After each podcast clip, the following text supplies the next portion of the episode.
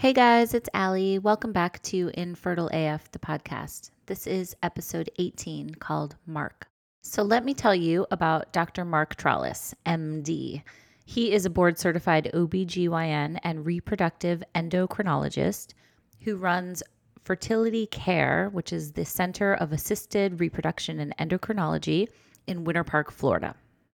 So, as you guys know, this isn't a medical podcast, but the reason that I wanted to talk to Dr. Trolice today is because not only does he treat infertility, he also went through infertility for 10 years with his wife before they adopted their five children.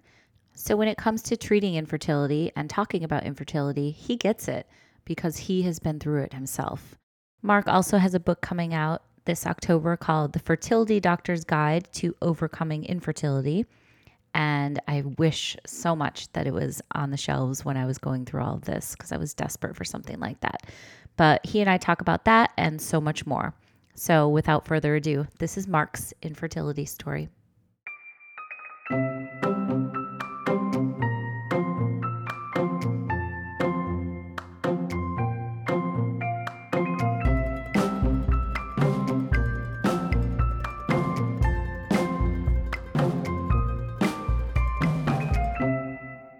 Hi, Dr. Trolice. Thank you so much for talking to me today. I'm so excited. Oh, it's my pleasure, Allie, and thank you. I really, really want to applaud you for having this podcast and uh, talking about your personal problems. Uh, I'm sure that you're doing such a tremendous service for all the women challenged with fertility. So uh, it's oh, my pleasure to be here. Thank you so much.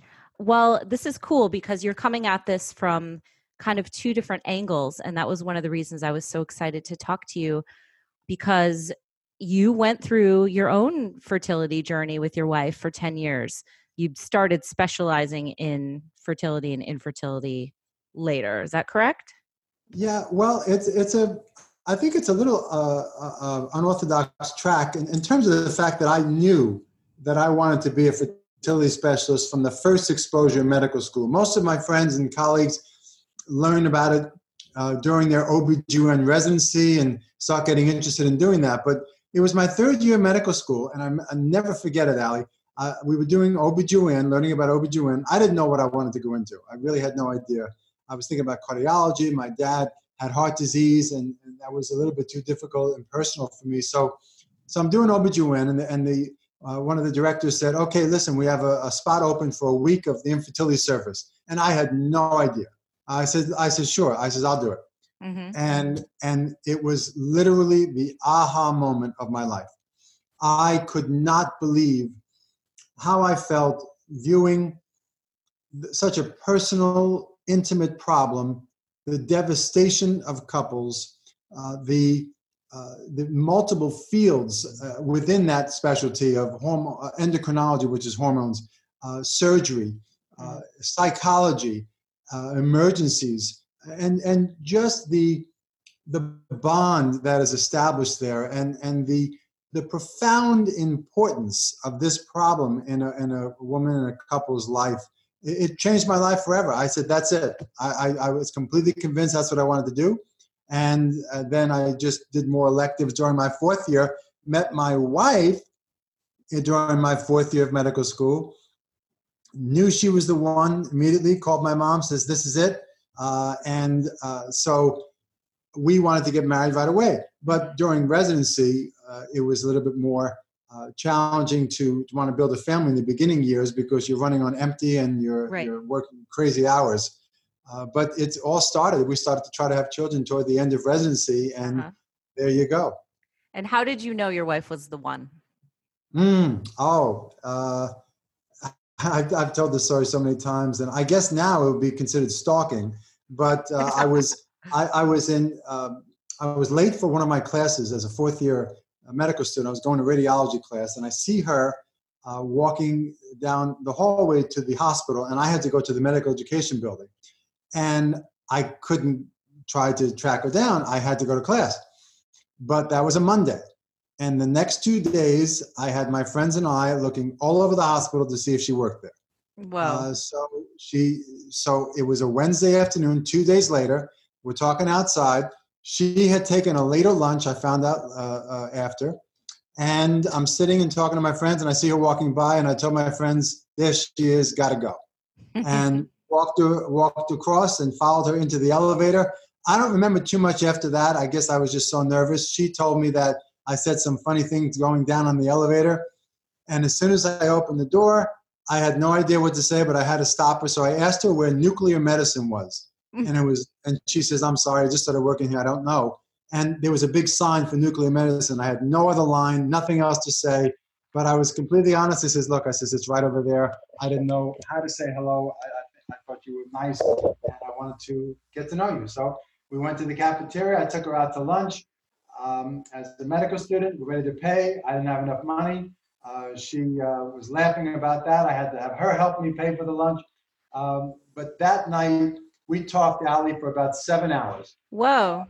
We talked about, I guess, if, if you had to have a guide to what to talk about to make sure that you're compatible for the rest of your life, we could have written it because we talked about everything family, religion, how many children, um, what our goals are. It was really a beautiful evening. And we rarely have been apart since, and that was uh, in September. We met 30 years ago, and we'll be married 29 years. Wow, that sounds great.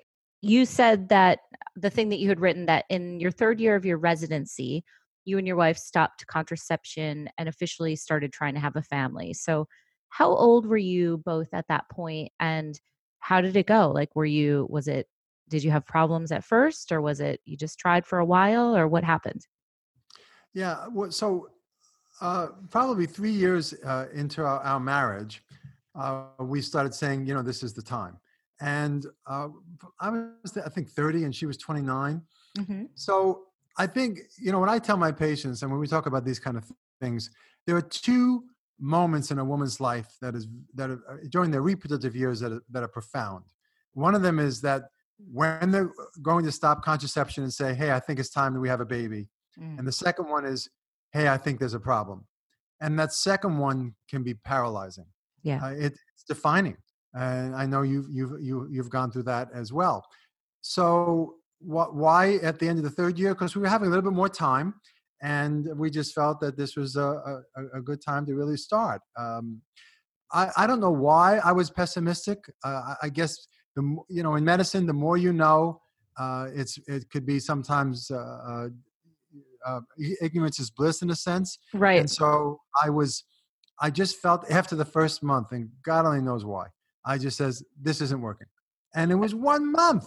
Right. Uh, but I just, I just had a, a funny feeling. Um, you know, when you think about human reproduction, I mean, for your listeners, it's not really why is this not happening. If you can think about the numerous processes, biologic, uh, in, in intricacies that have to go on. It's amazing it happens at all. Yep. Uh, so I, I, just felt that that was the case, but we tried and we kept trying and trying and trying for up to a year, and then we started the journey of, of going to doctors and that whole process. Okay. It's so funny that you said it's amazing it happens at all because I didn't, you know, I was joking with my one of my girlfriends recently and it was like you spend your whole life, your teenage years, your 20s trying not to get pregnant and you don't realize you know you've been taught you know have sex once unprotected and you're going to get knocked up but in reality that's it's so the opposite of that. It's actually very hard and you can obviously speak to this much better than me but you're right it's it's a it's crazy that it happens at all. So i didn't know that and i'm so glad that i know that now and you know we're telling people that um because i think it's just one of those things growing up that you you know you've you don't realize actually what your body is actually really doing. Yeah, you try to prevent uh, you being responsible. This isn't the right time. And then when you're going to, and then I see the patients, oh my gosh, in their late 30s uh, that have pursued career mm-hmm. and they delayed childbearing. And my gosh, the regret and, and the looking back on their life and saying, you know, why did I wait? What should I have done? And oh my gosh, it's, it's, uh, yeah. it's so frustrating. And I, and I, my heart really uh, goes out to, to all women uh, who, who, because I think they have it much more difficult than men. Uh, mm-hmm. They, they are one foot in uh, building family, and, and many of them are one foot into careers. Mm-hmm. And the two are sometimes at odds, they're conflicted. Uh, so it's not very easy to be able to do those two things. And and I don't want all the men to get upset with me, but it's a I, I think it's just a, a, different type of approach to do this. Uh, women biologically uh, are innately uh, desiring procreation, um, and and I think that they just have that always in their mind, uh, even going through careers, is, is when is it time? When can I do this? When, when, when am I able to plan to build a family? It's really hard. Mm-hmm. So, when back to your personal story with you and your wife, when you guys realized you might be looking at infertility, how did you feel and what made you realize that? And like, what did you guys do then? You know, not to not to sound the cliche, but time stops. Mm-hmm. You you you really become paralyzed. I don't care how much knowledge you have, what profession you're in. Uh, I was a fertility uh, ready to go into my fellowship in reproductive medicine. So we started uh, the last year of residency, the fourth year of residency, and, and she started getting evaluated. And of course, the, she, she's young. Uh, the fertility doctors know me. Oh, it's going to happen. We're going to do this. So you basically uh, make yourself vulnerable to do a sperm analysis for the man. The woman has to go through uh, hysterosalpingogram to check her fallopian tubes that that can be uncomfortable depending upon who's doing it. Mm-hmm. She gets poked and probed. She gets blood work. She does ultrasounds, and you, I, I think, within a few months, you just can't believe it's happening. You can't believe that this is now your world. You're in a situation that 90% or so of people do it without any uh, difficulty, and you are now one of the special ones. And you join a very elite group mm-hmm. of of people that are suffering during their journey and it, it, it just was unbearable and our story ali is probably rivals a lot of people's worst nightmares mm-hmm. uh, because uh, I, I, I've lived their lives. I, have I've not only talked the talk, I've walked the walk, right? right. So uh, you, you go through treatments and then you, you just try to look for a new chapter. You say, okay, this isn't this isn't working. Now I moved to Connecticut where I did my fellowship in reproductive endocrinology, and you have to expose yourself to new people and new doctors and go through the same history and go through that. Um, there's there's such a paralyzing uh, psychological impact uh, of the couple that are trying to conceive. You are now um, uh, uh, essentially um, isolated, vulnerable. Uh, you don't fit in. You feel really. Uh, people have described feeling like a failure, broken. Mm-hmm. Um, you you you just can't relate to anything normal anymore. Did uh, you feel that way? Oh my gosh, I I was suffocating. I just could not believe this was happening to me. Mm-hmm. And the law, us, I'm sorry, us and and the longer this was going on the more consuming and then we started to withdraw right then I, then you just start saying well we don't want to be around anybody with children we don't want to go to baby showers any longer. We don't want to go to birthday parties any longer. We don't want to even talk about this. Uh, it, it's uh, the couple gets affected. Intimacy can get affected. Um, you, you you then uh, there's avoidance and then of course performance anxiety for the man. Um, you you uh, sexual relations is no is, is, goes from intimacy to work. Mm-hmm. you're on demand like pay-per-view you know and and it just goes it spirals down into uh, an abyss of, of, of despair. Right and, and i'm curious how did it feel from a guy's perspective to see your partner in that much pain and going through this? I'm just so curious to see what you felt like as a man watching you know your your wife going through this. Yeah well i had uh, there were some issues with sperm. I even had surgery. Uh, i felt first of all I, I always feel responsible for my family to do everything i can to make everything go perfect and and make things better and i couldn't help my wife mm-hmm. and to me i mean my dad w- was the same way he was a terrific role model and I just couldn't believe there was nothing I could do to help her. So uh, we go through the treatment cycles, multiple IVF cycles. I go into clinical practice. We leave there and go to Charlotte and go into pr- clinical practice. And Ali, all day long, my patients are crying during the day, all night long. I go home to crying, Wow. and uh, to see to see you know every every good partner, of course, when you see your your loved one suffering, you you you just it it, it gets to the very heart of your existence, and then to know that you could be responsible in some way Mhm. uh, for that. And so I didn't need anybody to blame me. I was blaming myself. Mhm. Um, and of course, it's a couple's problem, and it's not about the blame game, but you can't get away from that. So Right.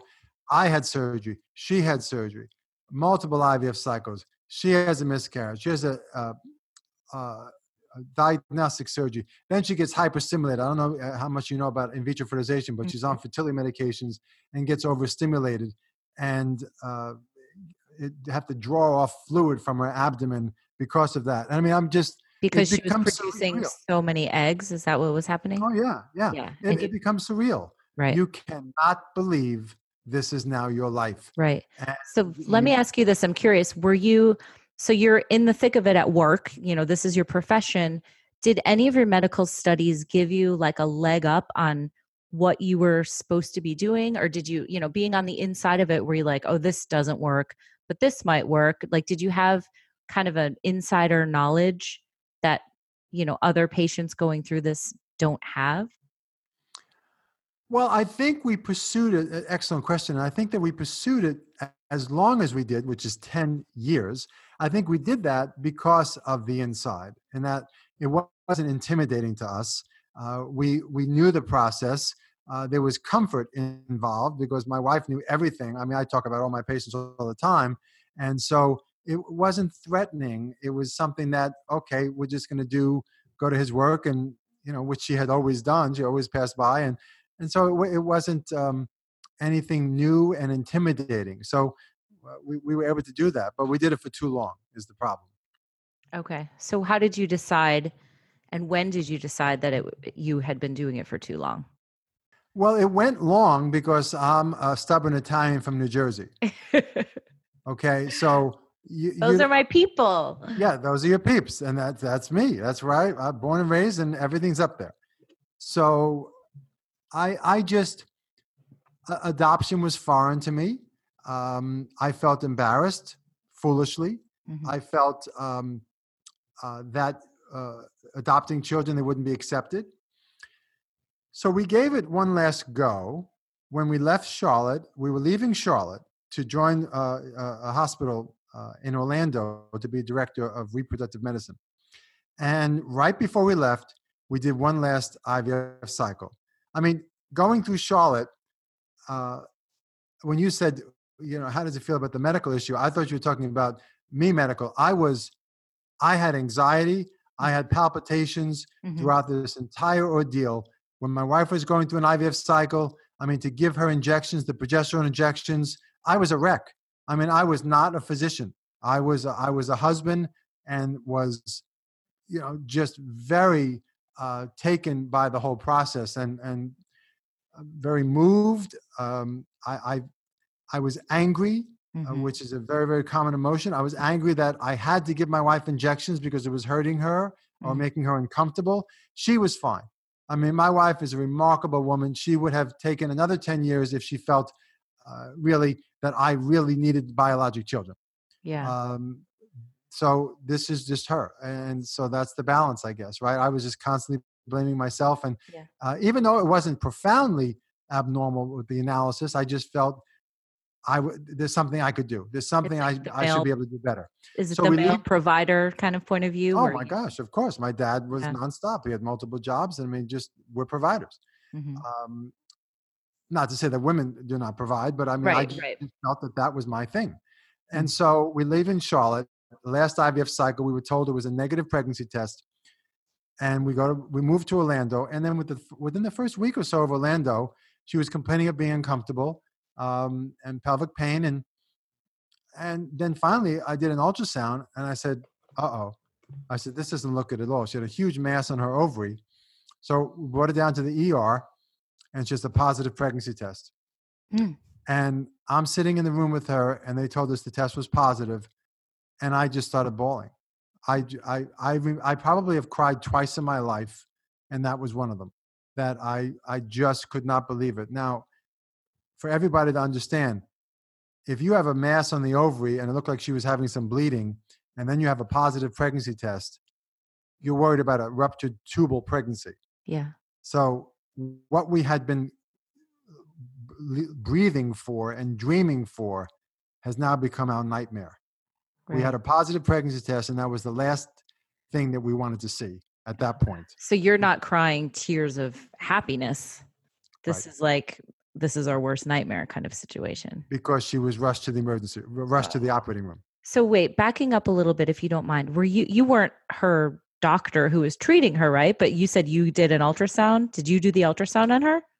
Yes, I did the Okay. ultrasound in my office. Uh, Okay. we had a, a, a, a clinic in the hospital. Uh, Right. So I did the ultrasound. I says, "Babe, let's go downstairs uh, in the ER, and we need to get some blood work because I don't like what I'm seeing."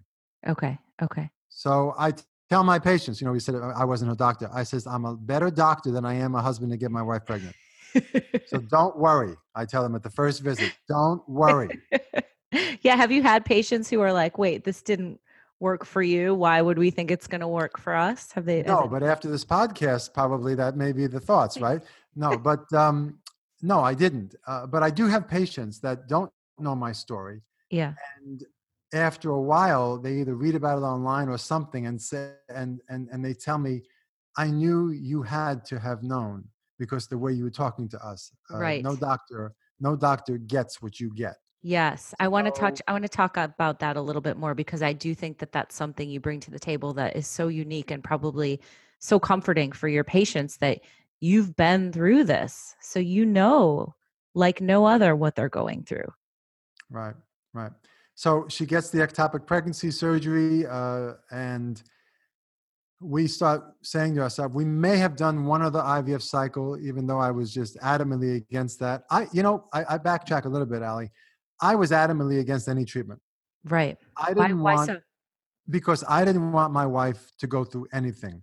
I'll backtrack even further. Remember, I told you we, we sat in the car for seven hours and we talked the night we met. hmm do you know by the uh, sometime during that time or early early after we started uh, falling in love i said i don't know how i'm going to be able to take watching you in labor i just didn't ever want to see her in pain and of- Wow. of course that's you know I, I don't know that's a very simplistic way to look at it because the joy that that she would have experienced in, in delivering uh, but she also experienced miscarriage and Yeah. you know, it was just awful. But going back to where we were, another IVF cycle, and then she said, "I think we need to adopt," and and I uh, agreed. So our first adoption, uh, a month before, uh, oh my gosh, what an experience that was, Ali. I mean, we we go to uh, see the birth giver, and she wanted to go out to a karaoke place. And I mean, we're drenched in sweat, uh, driving to go meet the the the, ba- the woman carrying our baby. hmm But right before that, right before that, a woman uh, reneges and backs out. So we had a psychological miscarriage for our first adoption. Wow, I've never heard it phrased that way, but Oh yeah, my gosh! that's what Uh, uh, every every adoption is a psychological birth. I Wow. mean, uh, my wife was in the delivery room for every one of our babies, except the twins who delivered early in uh, in Nashville. Uh, two pounds. Uh, the, the birth giver didn't make it down to Orlando on time, but Okay. we go out w- with the birth giver, and oh my gosh! I mean, what an experience! It, it's once again surreal. I mean, you can't believe here's a woman who's carrying your baby. Did it take a while for you guys to find this woman, or how was the process for you in terms of the adoption agency Uh-huh. and getting matched with somebody? Perfect, perfect questions. I tell all my patients, they say, Oh, it could take years. I says, You become a pest to the adoption agencies.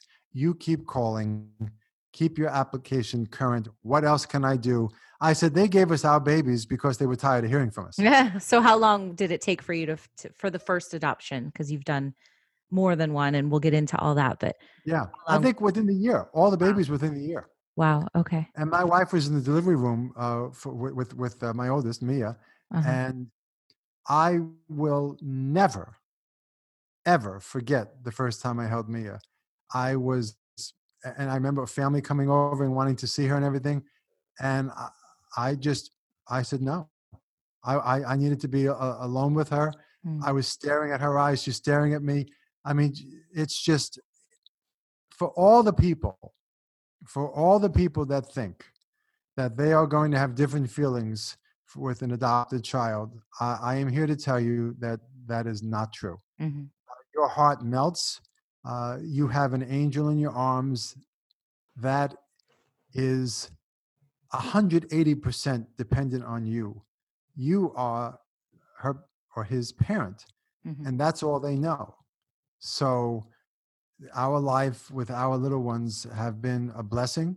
Mm-hmm. Uh, my my children, uh, I will never forget the time that they were on the, at, at the playground, and uh, they had known they're adopted from very very young. And when they started meeting friends in the playground, they would come over to introduce us to their friends, and then whisper to us, "Yeah, but they're not adopted." My kids think if you're not adopted, yeah. that's a little bit uh, of the more unique circumstance. Uh, so Gotcha. it's so funny for us. So yeah, how yeah. many tell me um if you don't mind like just statistic wise, so you went through this infertility for 10 years. How many IVF cycles did you guys do? Do you know? I think five or six egg Five or six. retrievals and Retrievals, multiple okay. transfers. But even before that, multiple IUI, which is artificial insemination, intrauterine Right. insemination. She had a couple of surgeries. I had surgery. Uh-huh. It was a varicocele uh, surgery for me. She had a laparoscopy Okay. and then two laparoscopies, one diagnostic and then one later on for the ectopic. Okay. And then you adopted Mia and then can you tell me about the other adoptions? Yeah, yeah. Uh, so Mia, so I was done after Mia. I, I, I told my wife, we will never have lightning strike the way we have. I get choked up talking about her. Um, she is um, the definition of life to me. She's my heir. Uh, she is. Um, I couldn't imagine a, a- a better firstborn. She's a, a mommy's helper in a sense of of uh, helping with all the other kids. I Mhm. mean, she, from young, she knew how to how to protect other kids and keep them in line. But th- that's you know, I'm I'm just gloating and gloating. and How old is she But I- now? But I could, you know, why I could do that. You know, I tell everybody I could gloat and talk about the talent of all my children and not be blamed because they're adopted. They they, they, don't get the talent from me. I said, these, these are kids are amazing. How um, old are your kids now? So I have uh, Mia is 15, Alex Okay. is 12, Abby's 10. She's going to be the infertility doctor. She is absolutely convinced, and I I, I know it. That's how Oh, she is, just like me. Oh yeah, just like me. Uh, and then uh, our nine-year-old twins. Okay. Okay. So the next adoption, uh, we did everybody in Florida except the twins. Uh-huh. Uh, we talked about well, we can go to China, we can go to Russia, we can go to different countries, and, and I just told my wife, I said, we're done uh, struggling and being inconvenienced. Uh, we have gone through, or she has uh, gone through enough uh, that I, I said, let's just do it local. But Mhm. It doesn't matter. We get uh, Florida's a terrific state for adoption. Uh, we get good attorneys, and we just make it happen. Right. I want to talk about one of the things that because I believe you're working on a book, is that right? Oh, I- I don't you. know if yes. that's I uh, don't know if that's public knowledge. I can edit that out if you need me to, but no, it's uh, um, it's. Uh, I I hope it's uh, public, public, public. Okay, knowledge. good. So I Um, want to read. I've I believe I got a little bit of a not an excerpt, but you know, like a couple of paragraphs from what you'd written. And you're a great writer. But I wanted to point out one of the things, one of the lines that you wrote that I thought really resonated with me and was so well said was when you were talking about avoiding family gatherings and birthday parties. You know, you said our faces became pressed up against the windows of families, and the glass seemed impenetrable and I was like, "Oh, I know that feeling." It was such it, just the way you phrased it. I thought was was so well done. I don't know, I don't know why you're getting me choked up uh, during this interview because um, I I haven't thought about it for such a long time. Mhm. All right. Um, it, it's a um, it's a very unique circumstance Mhm. to to be on the outside, um, the outside fence of the playground, Yep. and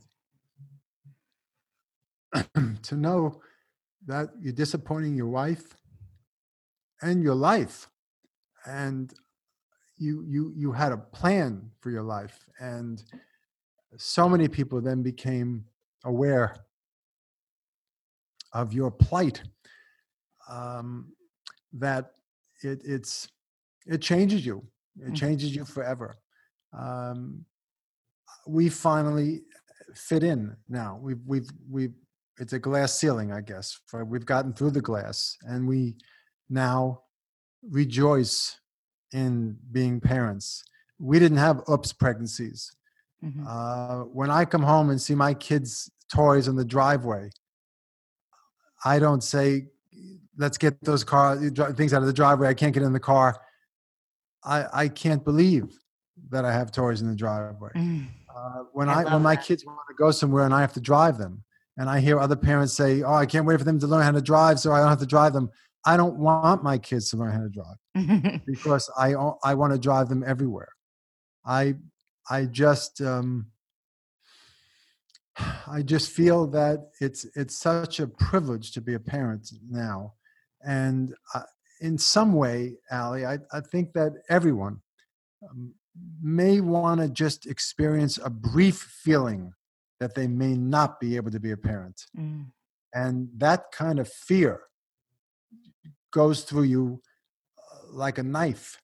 And it's it's um it's very profound. Um it's panic. And um uh, it, it, as i said it changed my life forever. And and the interesting thing is that when we were going to adopt the process of adoption was offensive to me initially.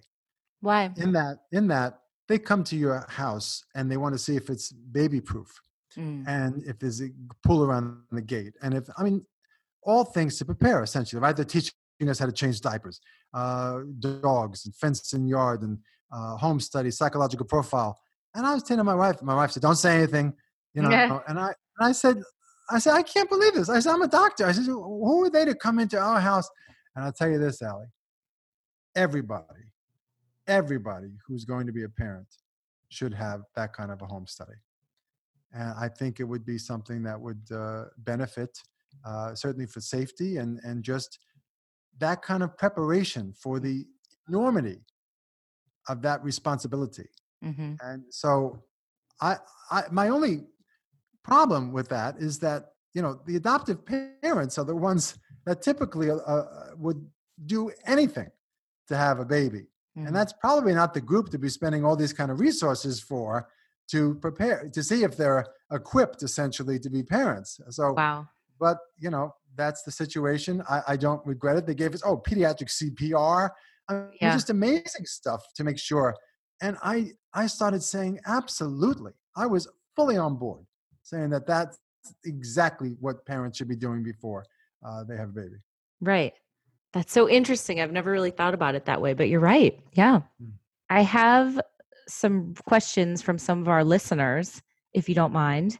They're kind of all over the place, but I would love to hear your take on a bunch of this different stuff. But before we get into that, I do have a couple more questions. Just in general, what do you think are some of the biggest misconceptions about IVF? Oh, good question. Um, well, I I, think uh, every endeavor uh, in in the journey with fertility has to have realistic expectations. Mhm. I try to give my patients cautious optimism, but I also do not sugarcoat. Uh, if somebody is 43 and and looking to conceive with IVF, uh, you know, I, I tell them the pregnancy rate is not good. You know, we're talking about in the 10 plus percent range. yeah. So the concept of IVF is, uh, you know, misconceptions. Uh, and I talk about it in my book, The uh, Fertility Doctor's Guide to Infertility. It's coming out on uh, Harvard Common Press in mid-September.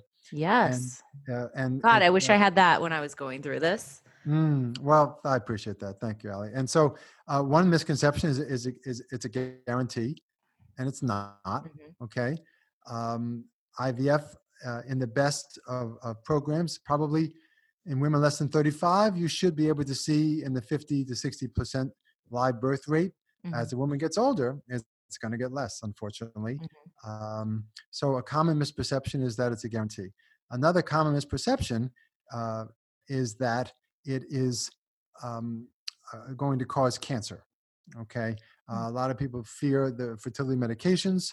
Uh, and this is not something that is definitively been shown. There is some controversy over whether there might be a, a localized, uh, an increase in localized breast cancer or localized ovarian, which is called a borderline tumor, mm-hmm. but certainly not been shown to be invasive issues. Mm-hmm.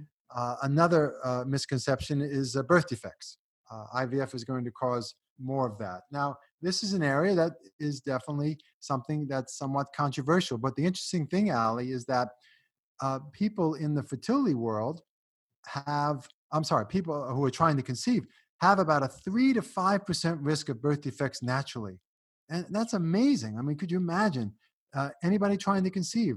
Three to five percent seems pretty high. Mm-hmm. So, on uh, um, without real uh, explanation, fertility patients, no matter how they conceive, have a slightly higher risk of birth defects, whether they conceive with IUI, IVF, or even naturally. Um, now, the, the advanced technology uh, procedure of ICSI uh, may have uh, a slightly higher risk of birth defects. Um, and we don't know if it's from the ma- manipulation of the egg or the male factor problem. What is ICSI for people who might not know? I'm sorry about that. Uh, ICSI okay. is um, uh, ICSI, so intracytoplasmic sperm injection. And that probably doesn't make it better either. You take a single sperm and you inject it into the egg for men who have severe male factor. And that oh, really overcomes fertilization. But the severe male factor might be the reason for uh, genetic increase in risks, uh, birth defects, as well as maybe the manipulation of the egg. Hard to say. Another myth um, of IVF is uh, uh I'm going to be octomom. Okay. That Where, was my um that was my misconception before I started IVF. I didn't know anything about it, and that's I said that in my first my story that I thought IVF was for like octomoms that wanted to have like a litter of babies. I was so misinformed. Mm-hmm. Uh, as a matter of fact, if you want to do everything to reduce your chance of multiple births, then you do IVF mm. and transfer a single embryo. Right. Because if, if everybody, anybody who's on fertility medication knows that you get these medications to increase the number of eggs that you release. Normally, a woman releases one egg, okay, and that's ovulation. Now, every month, hundreds of eggs are getting ready to ovulate. Only one makes it, the rest dies off. Mm-hmm. Okay, so fertility medication pushes those eggs that month that were going to die off. And and parent, uh, by the way, this is another myth. If I go on fertility medications, I'm going to go into menopause sooner because I'm going to use my eggs faster. Hmm. You're not going to use your eggs faster because those eggs were going to die off. We're hmm. just pushing eggs that were going to die off. And that's an example of the inefficiency of human reproduction. So many eggs are wasted in a woman. Yeah. And so many sperm I mean, millions of sperm with every ejaculate, only one makes it. Is that unbelievable? It's uh, unbelievable. Uh, yeah, yeah. Um, can so, I ask you a question about the um, medication? Of course. This is, I just this just occurred to me. I've talked about this with friends before, where you know you get this box of you know four thousand dollars worth of meds when you start IVF or more, and you know everything is so down to the number, and it's so specific about you have to do this at this time, and there's so much. It seems like there's little margin for error. And I remember saying to my husband, reading all the instructions, and you go to the class and learn how to give the injections. And I was like, we're pretty smart people. and I feel like there's so many things that we can, like, so many different ways we can screw this up. Mm. And then we were like, maybe it's not as precise as they tell you. And they just tell you that it has to be so precise mm-hmm. so that for the margin of people, you know, that fraction of people that maybe do mess it up a little bit. So I guess what I'm trying to say is is it does it have to be as precise as they really tell you it does or is there a little more wiggle room and they just don't want to risk it by telling you that? I think uh, the first answer is uh, usually there's a lot more wiggle room. Uh, the only one that is m- pretty precise is the final, what we call a trigger shot. Okay. okay? Yeah. So after a woman's been on these these fertility uh, medications, and they're typically injectable medications during their IVF cycle, we monitor them every several days. The follicles, cysts on the uh, ovaries that have eggs inside are developing. We do ultrasounds, and usually by about 10 days, the size of those follicular cysts or follicles, which are completely normal, are, are, are large enough that we feel that there's a good chance for mature eggs inside.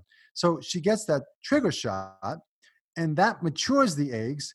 And then within 36 hours, or, or rather, basically at 36 hours, give or take, you know, maybe an hour either way, but we really try to keep it ra- rather accurate. Mm-hmm. The eggs get, will get retrieved uh, in the surgery center. So okay. that of all of the things that we do, that's the one that we get a little bit more strict about to okay. make sure that it gets there. Okay, good to know. Somebody asked, is there anything that you'd recommend supplement wise for somebody with both PCOS and endometriosis? This particular listener had their IVF consult in like three months. So they, I guess they want to know what they could be doing leading up to that. Okay, fantastic. Well, I'm going to put a plug in for the PCOS Challenge. I'm on the board of PCOSchallenge.org, a wonderful foundation, the national foundation. I was in Washington in March uh, advocating, uh, and I'll be going back um, next week to uh, Washington to uh, try to get uh, insurance coverage for fertility patients with the American Society of Reproductive Medicine and Resolve. Oh, great! So PCOS is a wonderful organization, and and uh, PCOS supplements. I think that there there are several good supplements over the counter, and they are the inositols, I N O S I T O L. Mm-hmm. Okay, and there's um, one of them is called Pregnitude, P R E G N I T U D E. Okay. And is that like uh, when you're uh, pregnant and you have a good attitude or a bad attitude? Yeah, pregnitude. Yeah. I had a pregnitude. yeah, yeah. It sounds like you do. Well, you're from Brooklyn and you got the tude. so um, that's a, a, a good uh, natural substance that improves what we call insulin sensitivity.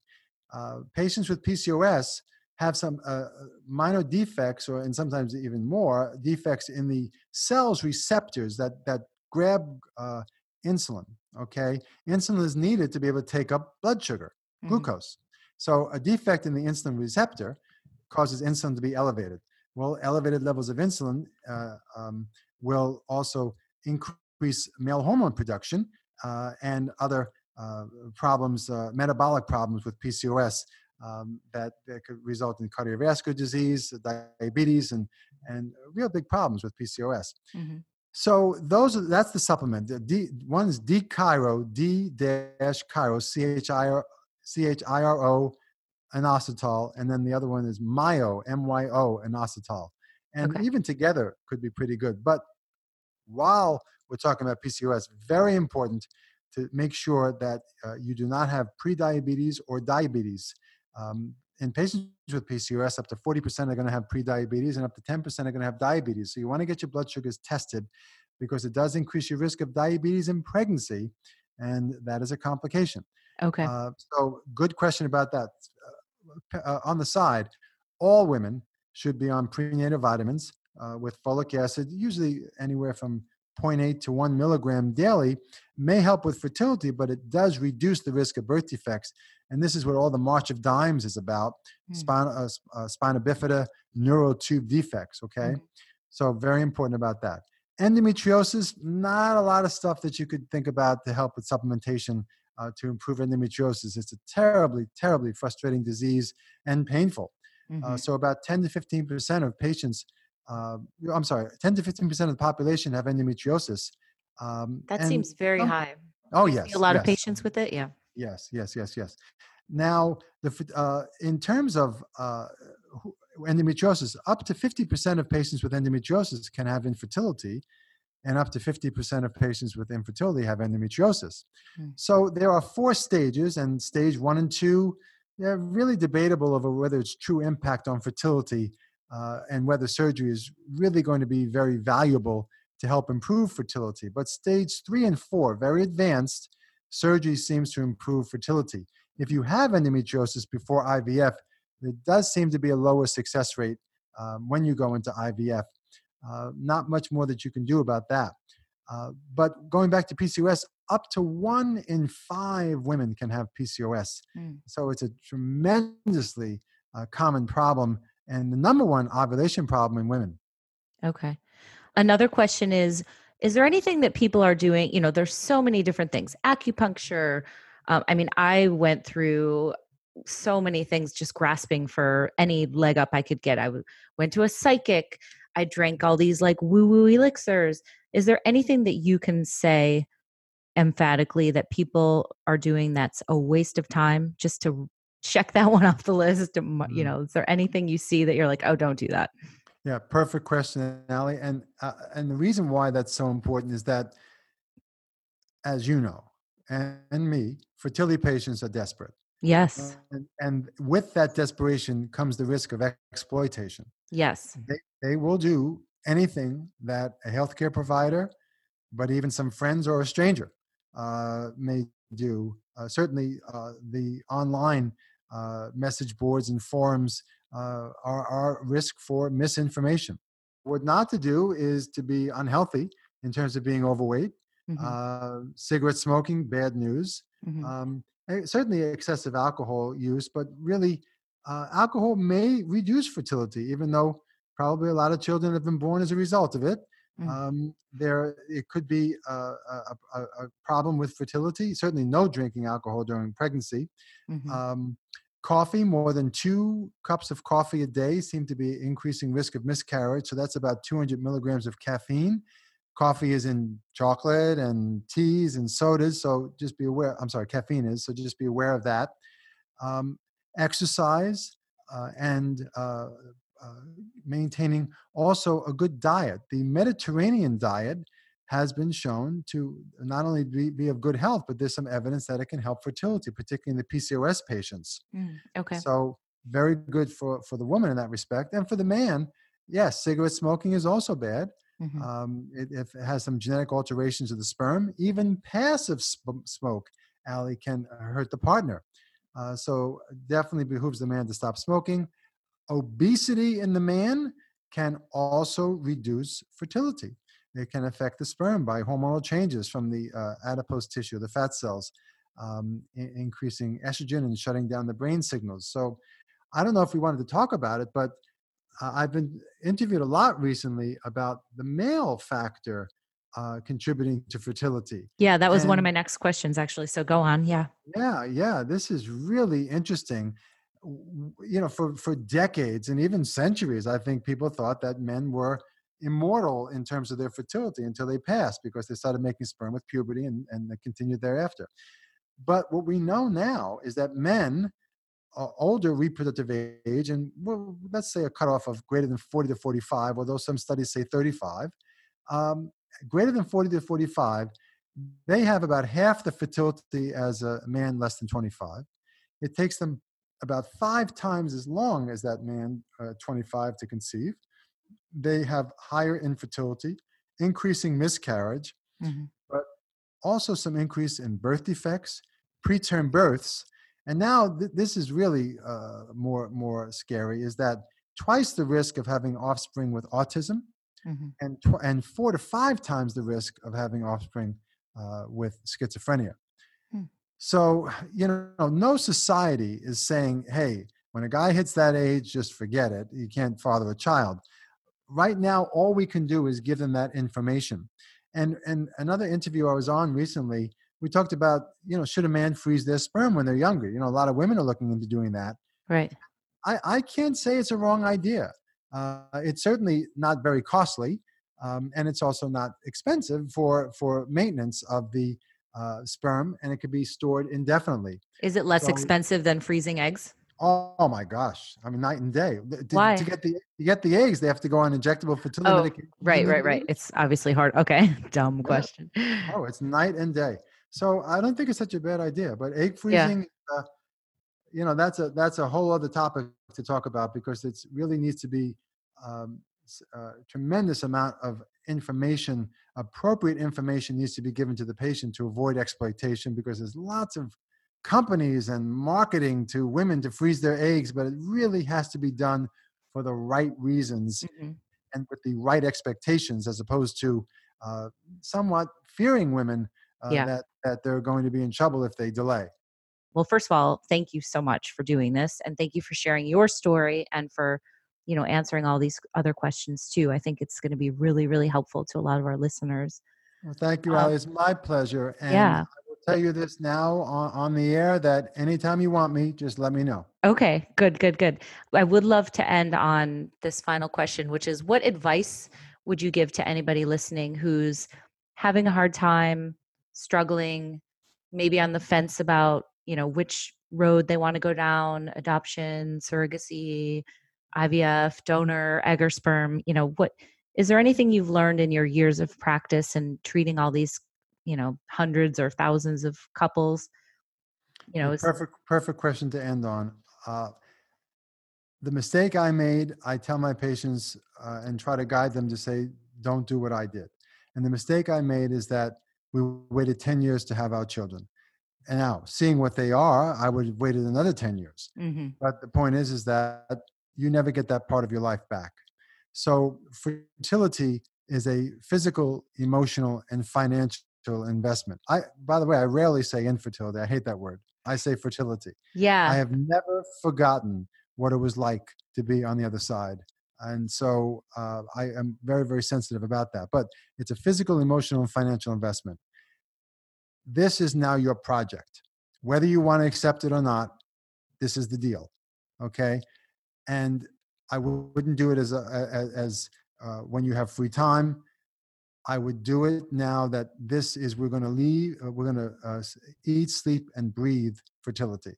And we are going to put a timeline together about how far and how long we're going to go with this path before we go to this path, before we go to that.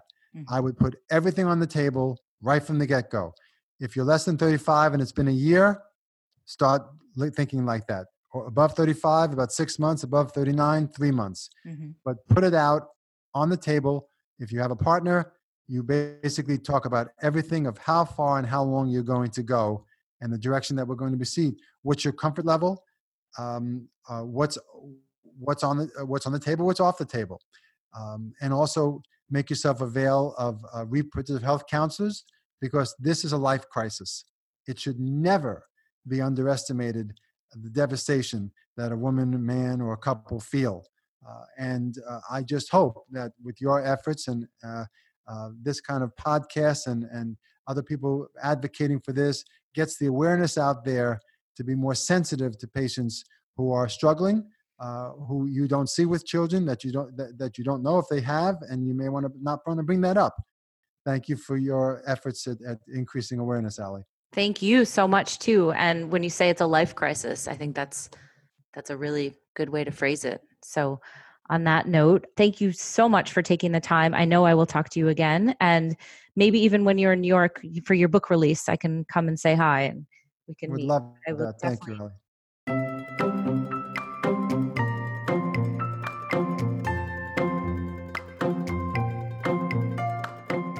Hey again, guys. So I want to thank Mark again for being so open with us and for sharing not only a guy's perspective, but a doctor's perspective on infertility.